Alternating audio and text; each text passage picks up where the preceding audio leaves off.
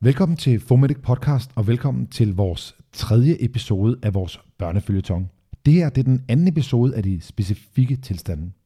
Jeg hedder Morten Lindqvist. Og jeg hedder Karl Høgh. Velkommen til.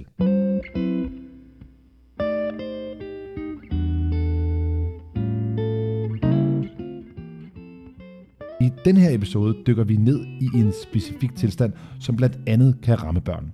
I dag skal vi nemlig snakke om kramper.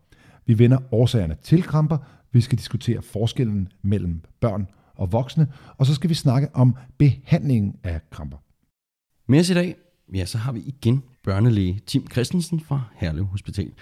Og øh, vi har jo tidligere snakket med Tim om vurdering af børn, og så har vi talt med ham om behandling af børn med anafylaksi. Og så har vi været så heldige, at øh, Tim igen vil stille op, eller det vil sige, Tim har åbnet sit hjem for os igen, og vi må komme ud og besøge ham og dele ud af hans enorme viden, så vi alle sammen kan få noget med hjem. Hej igen, Tim, og velkommen. Tak skal du have. Jeg kunne godt tænke mig, at øh, vi i virkeligheden startede øh, den her podcast med at prøve at, sådan at definere, hvad er det, kramper egentlig er for noget. Er det en sygdom? Er det et symptom? Eller er det i virkeligheden noget helt andet? Ja, kramper sådan rent, øh, sådan rent teknisk, hvad der er, der foregår, det er jo øh, nerveceller i hjernen, som øh, fyrer fuldstændig uhemmet og ukontrolleret. Øh, rigtig tit i sådan nogle bølger, og de der bølger, det er det, vi ser som øh, kramper. Så det er sådan den korte definition af, af, hvad kramper er for noget. Og du spørger, om det er et, øh, en sygdom, et øh, symptom, eller måske noget helt tredje. I, I første omgang er det vel et symptom, øh, og, og ikke en sygdom i sig selv, men der er en hel masse sygdomme, for eksempel epilepsi, som jo så har øh, kramper som de vigtigste symptomer. Ikke? Okay. Når nu vi snakker for eksempel om voksne, der kramper, så er der jo mange tilstande og sygdomme, der kan forårsage de her kramper, altså for eksempel epilepsi, eller diabetes, abstinenser, eller elektrolytforstyrrelser og meget, meget andet. Men hvad forårsager egentlig kramper hos børn? Altså er det de samme årsager, vi ser der? Ja, øh, vi har snakket om det før med, at børn har forskellige alder, og forskellige alder giver forskellige symptomer og sygdomme, og det gælder faktisk også for, øh, for dem med kramper. Øh, hos de øh, nyfødte, ja, der er det ofte øh, noget metabolisk, øh, altså noget med stofskiftet, eller også er det en hjerne, der enten er skruet forkert sammen fra start, eller har fået gevaldig bank under fødslen med ildmangel og den slags. Øh, Øh, hos de lidt større børn, altså vuggestue- og børnehavebørn, øh, der er der også masser af kramper, og det er jo især fiberkramper, øh, som er udtryk for, at øh, hjernen den er umoden og ikke rigtig færdig, øh, færdig konstrueret, og det gør, at den er meget mere følsom for høje temperaturer. Øh, og når først vi kommer op hos de større børn, altså skolebørnene og teenagerne, så begynder det mere at ligne de voksne. Så er det epilepsi og Ja, og så gælder det selvfølgelig for alle øh, børn, uanset alder, at øh, alvorlige øh, infektioner, neuroinfektioner som meningitis og encefalitis, det kan give kramper, og hovedtraumer kan give kramper.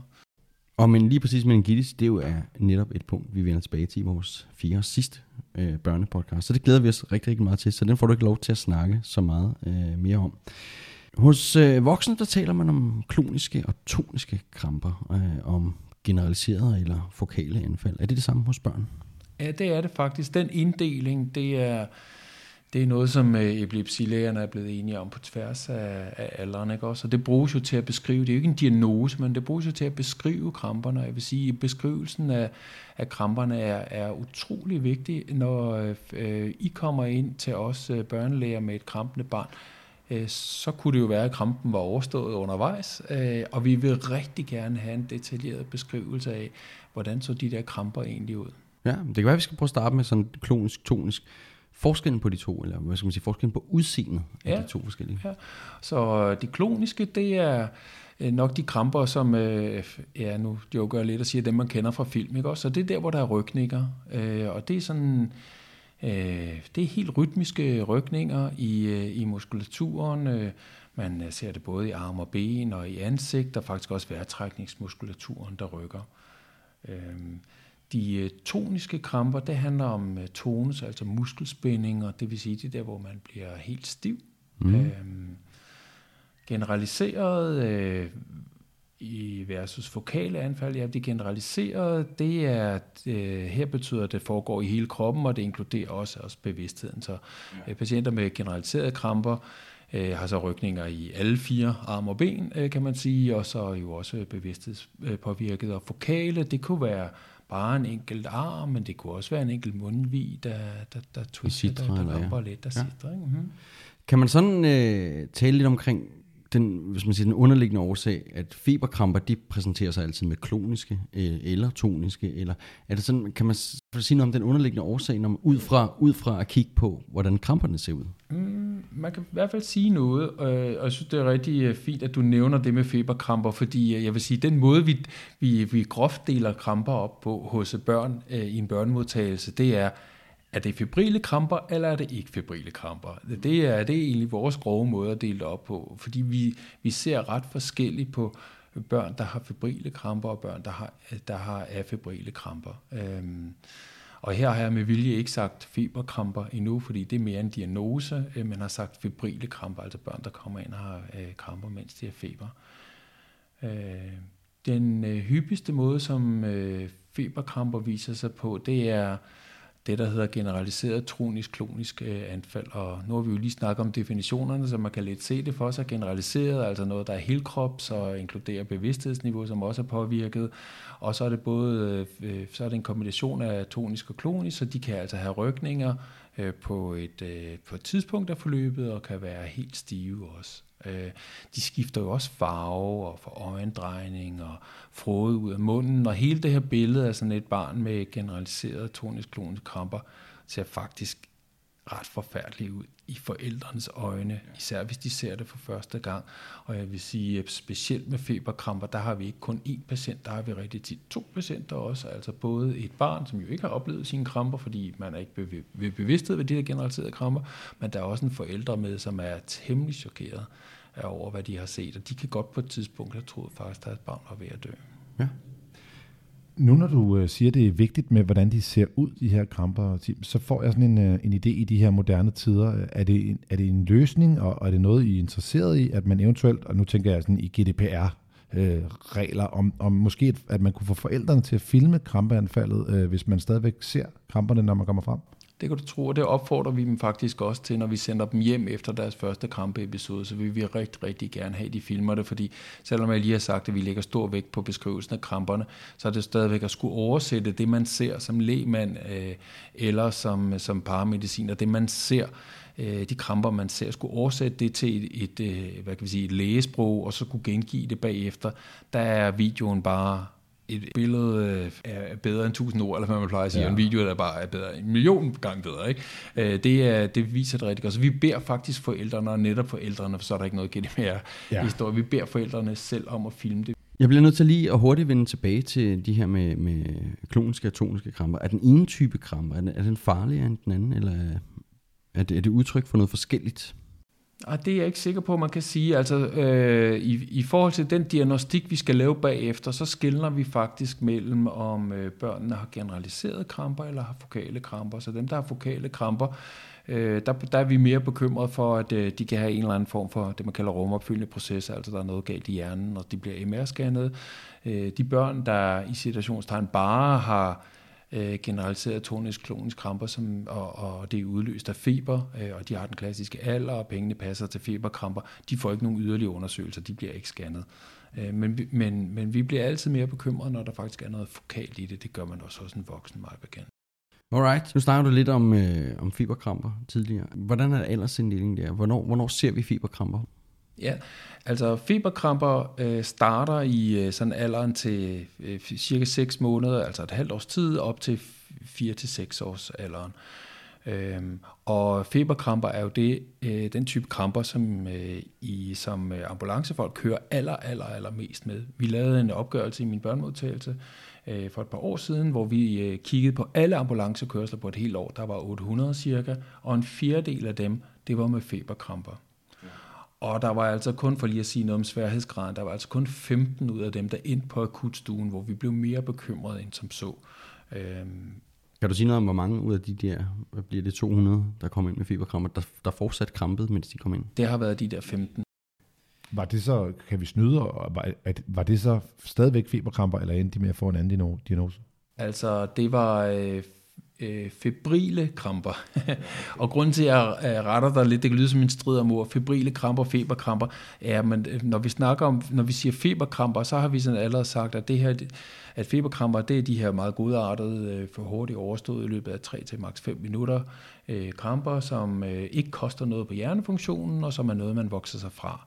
Øh, febrile kramper kan jo godt opstå, fordi man har en, øh, især de langvarige febrile kramper, hvis man har en neuroinfektion om bagved, altså for eksempel meningitis. Og der er nogle tal, øh, nogle britiske tal, der tyder på, at øh, børn med langvarige febrile kramper, altså over 15 minutter, der er en sjettedel af dem, der har meningitis. Så langvarige kramper, altså det bringer mig så i virkeligheden hen til det her med, med udtrykket status epilepticus. Hvornår begynder vi at snakke om det? Ja, øh, status epilepticus, øh, sådan rent definitorisk, det er sådan noget øh, med øh, kramper, der har varet mere end 20-30 minutter. Men det vil være forkert at sige, at man øh, skal sætte sig ned og drikke en, øh, en kop kaffe og vente på, at de 20-30 minutter er gået. Øh, fordi øh, status epilepticus er sådan en, som en rullende snebold, øh, og den vokser så større og større, bliver altså sværere at behandle, jo længere tid der går. Øh, så Øh, Øh, det er ikke det rigtige approach at sætte sig ned og vente til, at der per definition er gået de der 20-30 minutter. Øh, den, den, øh, den nationale vejledning for børnelægerne i hvert fald, den siger, at vi allerede efter 5 minutter går i gang med at behandle, som om det er, en, det er en status, vi har foran os. Og moralen er jo også, man ved det jo ikke. Altså når først barnet har krampet 5 minutter, så ved man ikke, hvornår det stopper, men man ved, at man skal stoppe det ret tidligt i forløbet. Okay. Så de her børn, der kramper, når vi kommer ud til med fiberkramper, dem iværksætter vi noget benzobehandling øh, omgående. Ja, fuldstændig rigtigt. Når barnet først har krampet 5 minutter, så, øh, så øh, har vi også instrueret forældrene i, at de selv, hvis de er blevet udstyret med, med, med benzodiazepin, så skal de også starte behandlingen ja. op der. Og har de ikke gjort det, og kommer I ud til mig, der er gået 5 minutter, det vil der jo typisk være gået mindst, og øh, i mange tilfælde med, med den køretid, der nu er, og øh, så, så skal man i gang med, med benzodiazepin, og hvis vi lige skal gennemgå kort, hvad det er, man skal give, så indtil man har en IV-adgang, så giver man jo rektal øh, øh, stesolid eller øh, bukulam, altså øh, midazolam øh, med bukal. Ikke? Det er de to øh, måder, man kan give stesolid på, øh, og det er eller benzodiazepin, undskyld, øh, på, og de er ligeværdige. Det er ikke noget ja. med, den ene er bedre Hvad med intranasalt? Hvad siger du? Hvad med intranasalt? Øh, jamen, intranasalt er ikke rigtig kommet med, er ikke rigtig kommet med i vejledningen. Øh, og øh, øh, en af udfordringerne øh, ved, øh, ved det solide intranasalt, der er, øh, hvor, hvor, hvor, og, og midazolam intranasalt er, hvor meget det irriterer øh, slimhinden. Midazolam har en pH-værdi på 2. Det river og flår rigtig meget i næsen. Ja. Hvis vi lige skal gøre behandling færdig, så ja. giver man jo, øh, øh, man kan sige, man har øh, maks tre skud benzodiazepin at give, øh, som man, øh, øh, man giver øh, til solid rektalt første gang, og efter 5 minutter, hvis barnet kramper stadigvæk, eller midazolam bukal, hvis det er det, man bruger. Øh, men lige så snart man har en etableret IV-adgang, øh, så må man gerne skifte over til IV. Så øh, hvis man først får en IV-adgang efter anden gang, øh, øh, benzodiazepin, ja, så bliver det først tredje gang, man giver stesoliden, og hvis man har en øh, IV-gang allerede efter første gang, så bliver det anden gang, man giver stesolid. Men man giver max øh, benzodiazepin tre gange, og der er ikke nogen yderligere effekt af at give det igen og igen og igen. Andet end den respirationsdeprimerende effekt, og man kan sige, når først man begynder at give IV-stesolid, øh, så, så, så koster det på, øh, på, på respirationen, øh, og, og der er ikke rigtig nogen pointe i at slukke yderligere for respirationen, når man ikke har nogen effekt på krampen.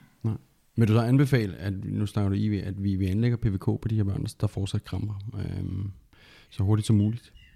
Øh, jamen, altså, øh, anlæggelse af PVK giver sådan set muligheden for, at man får, kan man sige, tredje skud i bøssen, fordi hvis man ikke har, øh, hvis man ikke har den IV-adgang, øh, så har man kun to skud i bøssen. Så har man kun sin stesolid rektal gang 1 og gang 2, øh, eller sit, øh, sin bukulam gang 1 og gang 2. Ja.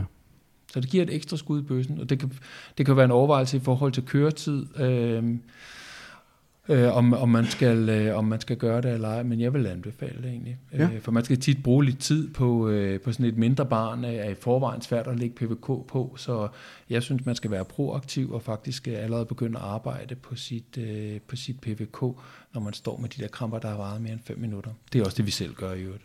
Men man kan sige, at, øh, at at er man ude i at genbehandle tredje gang, så har man jo også haft pågående kramper i køretid, plus to administrationer Øh, og så er man ude i, at i hvert fald for mit personlige vedkommende, at, jeg vil, at min bekymring den vil være øget kraftigt for, at, at det kan være andet end bare almindelige feberkramper, og så, så ved vi jo aldrig, hvor vi ender hen. Nej, og som vi talte om før, så øh, de der britiske tal, muligvis lidt høje, men alligevel britiske tal, der sagde, at øh, febrile langvarige kramper, en sjældel af dem har meningitis.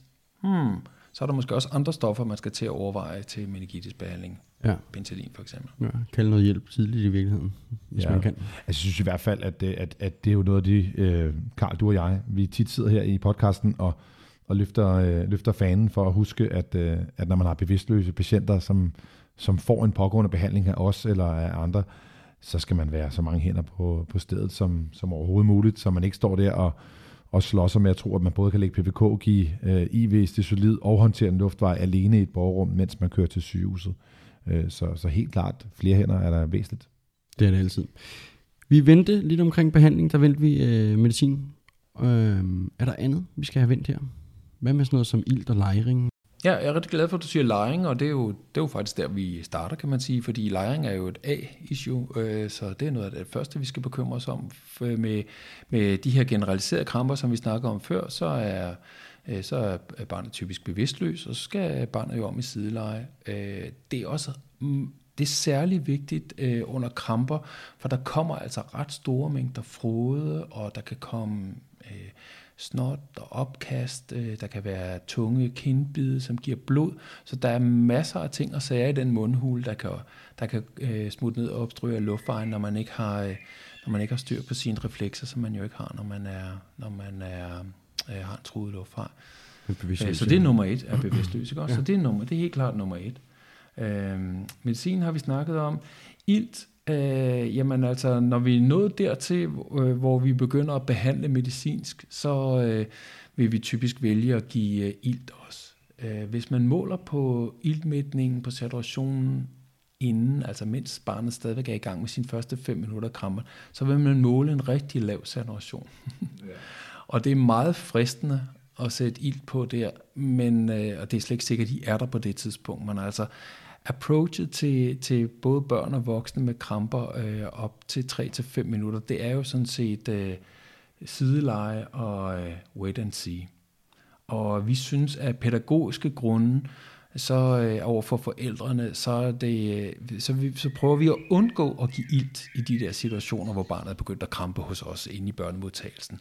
Øh, fordi øh, forældrene vil ellers tro, at øh, man skal have ilt, når man kramper. Og det vil altså gøre, øh, meget, gøre det meget svært for os at give dem en idé om, at de skal håndtere kortvarige kramper hjemme hos dem selv. Og 90% af alle feberkramper, det er kortvarige kramper op til 3-5 minutter, de skal håndteres i eget hjem. Jeg synes faktisk, det er lidt interessant, fordi øh, vi får altid at vide, eller det har jeg i hvert fald altid fået at vide, at du bruger utrolig meget både energi og ilt under sådan et krampeanfald. Nogle sammenligner med at løbe et maratonløb. Øh, når de så er ude af kramperne, bruger vi meget der med, så skal de have en maske siddende foran ansigtet, og hvis ikke de kan have den på, så kan mor og far prøve at holde den til. Er det nødvendigt, at de får den her ekstra som siger, bolus af ilt efterfølgende? Eller øh, hvis, hvis krampeanfaldet ikke har varet, ja, hvis det har varet de her 2, 3, 4 minutter, Hmm, jeg vil sige, at alle gør det jo. Men er der i virkeligheden noget evidens bag? Nej, det, det, ja, ja, den, den evidens kender jeg faktisk ikke. Øh, det vil sige, den, den er jeg ikke stødt på. Nej. Øhm, mm, teorien bagved er jo rigtig nok. Øh, hjernen er på overarbejde, som du mm. er inde på. Øh, den laver væsentligt mere end, øh, end, end en stormester i skak, der sidder og bruger, virkelig bruger hjernen maksimalt. Øh, øh, den er virkelig på overarbejde, den hjerne, og det er helt klart, at dens metabolisme, altså den omsætning af ilt, er koloenorm. Men der er måske også en anden vigtig faktor her, øh, som kan forklare, at vi ikke ser hjerneskade hos de her børn på længere sigt. Og det er måske, at, øh, at de her børn, de er jo mindre børn, som vi snakker om fra start, ikke? altså et halvt år til 4, 4 til 6 år. Og hjernen er, er ret, hos de her mindre børn er hjernen ret godt beskyttet mod forbigående iltmangel. Øhm, det, det er muligt, at det er en af forklaringerne. Kan man bruge øh, en valid sats som indikator for at sige, okay, her giver det god mening at bruge ilt, øh, og her er det måske knap så relevant? Nu snakker jeg alene øh, ud fra erfaring og ikke ud fra evidens. Jeg, vil- jeg, jeg vil sige, at for at gøre det simpelt, så der hvor man vælger at begynde at behandle medicinsk, øh, altså med rektalcisolid eller bukale midazolam, der må det være rimeligt også at, at give ilt, og så har man dækket sig ind der. Okay. og, og dermed selvfølgelig også monitorere, så man har, har styr på sin, øh, på sin ABCD. Ikke? Jo. Så er der en ting, jeg rigtig godt kunne tænke mig, at øh, vi også fik vendt. Det er det her, når folk, de er, eller børnene er kommet ud af deres kramper. Den her postdiktale fase. Kan vi ikke starte med at prøve at sætte nogle hvad, hvad postdiktal fase, hvor længe er det, og hvad er det egentlig for noget? Jeg er rigtig glad for, at du nævner det, øh, fordi det er, der, er, der er lidt en faldgruppe i det med det postdiktale. Så altså postdiktale, bare sådan rent sprogligt, ictus, det er selve krampeanfaldet, og postdiktale, det er så det, man er bagefter, når krampeanfaldet er slut. Og øh, altså ifølge bøgerne, så er den postdiktale fase kun på maks 5 minutter. Øh, så jeg tror, man skal tænke på den postdiktale fase, som det er der, hvor barnet er fuldstændig øh, udbloppet efter et krampeanfald, og ligger, virker som om, han ligger, den ligger fuldstændig brak, men der er ikke nogen rykninger mere, der er ikke nogen tegn til kramper, og tonus er blevet normal, måske endda lidt til den slappe side, når man hiver i armen, så, øh, så er der altså muskeltonus, god muskelspænding også. Øhm, men der, hvor det bliver til en faldgruppe, det er, at øh, nu, sjældne øh, tilfælde af krampetilfælde, de, de, øh, øh de er det, man kalder non-konvulsiv status, altså hvor man faktisk er i en, i en status, øh, status epilepticus, men uden rykninger. Rigtig tricky, øh, og kan være svært at vurdere, og jeg synes, jeg har oplevet øh, at tage imod nogle børn nogle gange, hvor øh, Øh, når man spørger forældrene, øh, hvad er det her barn, som det plejer sådan rent bevidsthedsmæssigt, og lige bevidsthedsmæssigt bruger vi måske ikke det ord, så skal forældrene slet ikke kende deres barn. Mm. Øh, men ambulancepersonalet er egentlig glad og tilfreds, for krampen er væk. Øh, så min morale her er egentlig, at øh, man må godt være lidt interesseret i, om det, der lige ved første øjekast ligner noget postdiktalt, typisk det, der måske har varet mere end 5 minutter, om det i virkeligheden er udtryk for, at der ligger, noget, der, der ligger en eller anden form for, øh, for epilepsi eller for krampetilstand om bagved. Og måden at finde ud af det på, det er at øh, øh, tjekke den der muskeltonus. Øh, man må også gerne kigge på, på pupilforhold. Øh, når man er postdiktal, så har man øh, typisk normale pupilforhold, men hvis man er i krampe, så vil man øh, typisk have lidt dilaterede pupiller. Øh, Hvad med i forhold til lys? Er der, er der sådan noget lidt mere lysstiv Ja, de er lidt mere træge. De reagerer, de reagerer lidt mere træt, når man, øh, når man er i krampen. Ikke? Fordi det er jo krampen, der styrer, der styrer de der øjne, øh, øjenmuskler. Og jeg vil måske også sige en ting, at, at man indimellem kan være heldig at have en meget tydelig overgang mellem selve krampen og det postdiktale, øh, som forældrene kan fortælle om. Øh, at, at barnet ligesom afslutter kampen med et gisp, eller en lyd, eller en eller anden form for sådan øh, meget kortvarig, øh, intens blik, hvor de bare stiger helt intens på deres forældre, og så, øh, så bliver de postdiktale bagefter, og så vågner de stille og roligt op. Det er sådan, det normalt skal forløbe, og det kan man jo spørge ind til os i sin sampler. Hvordan var der, var der en tydelig overgang der, hvor det der krampehistorie stoppede, eller glæder det hele bare ligesom ud i et? Og hvis det hele bare glider ud i et, så må man så, så, så, så så skal man, øh, skal man være så skal man vokse ved havelågen. Der kan altså godt gemme sig en non-konvulsiv status dernede under. Okay. Nu har vi hørt om, øh, om de, øh, de febrile kramper, eller feberkramper, når det får en diagnose, men, men, men børn, der har diagnostiseret eller har epilepsi, og måske også får medicin for epilepsi, øh, kan, kan du sige noget om, hvornår vi kan vide, om det er epileptiske kramper, eller ikke epileptiske kramper, eller er der noget sådan kendetegn, man kan se ved det? Ja, en øh, god gammel øh, tommelfingerregel, når man er børnelæge, det er i hvert fald at starte med at spørge forældrene. Mm, og forældrene her ved, uh, hos et barn, der har kendt epilepsi, vil ofte have et meget godt billede af, hvordan plejer de her kramper at se ud. Og jeg kan love for, at er der en ting, de ikke gider, så er det at komme ind til hospitalet, hvis det kan blive fri. Så de ringer først, når der er nogle kramper, der opfører sig anderledes, end de plejer. Okay. Er der sådan et tidsperspektiv? Altså, øh, hvor lang tid kan man sige, om epileptiske kramper var de længere eller kortere, eller, eller er der et eller andet øh, relevant øh, info her? Altså, øh, epileptiske kramper fås i flere forskellige udgaver, men typisk vil det være nogle meget kortvarige kramper. Det vil altså være nogle kramper, der varer øh, få sekunder øh, til altså 10, 20, 30 sekunder, måske op til et par minutter.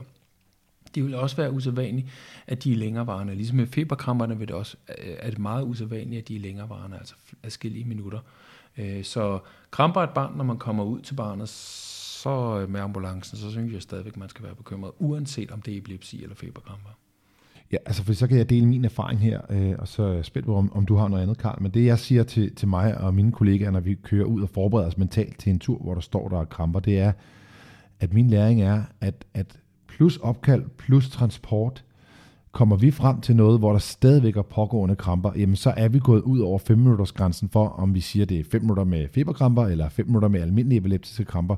Og så er vi jo startet med vores behandlingsalgoritme for, at vi ikke ved, om det er status, så derfor så skal vi altså behandle, hvis vi kommer frem og ser, at der stadigvæk er kramper, efter vi har haft en 112-opkald, en visitation, en disponering og vores transport, for så er der altså ofte gået mere end den her grænse for, hvor lang tid vi siger, at, at den ene eller den anden krampe, øh, den bør vare.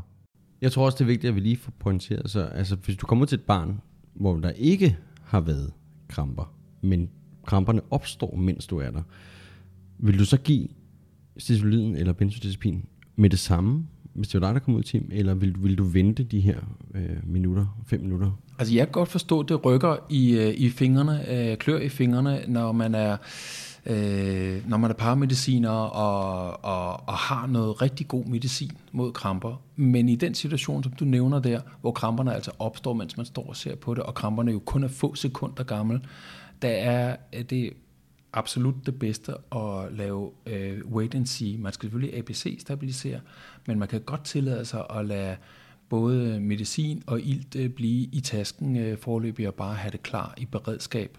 Der var en anden ting, jeg også lige skal have, skal have vind, fordi du siger, at øh, epileptisk, eller forældre til børn med epilepsi, de vil meget sjældent på hospitalet efter sådan et anfald.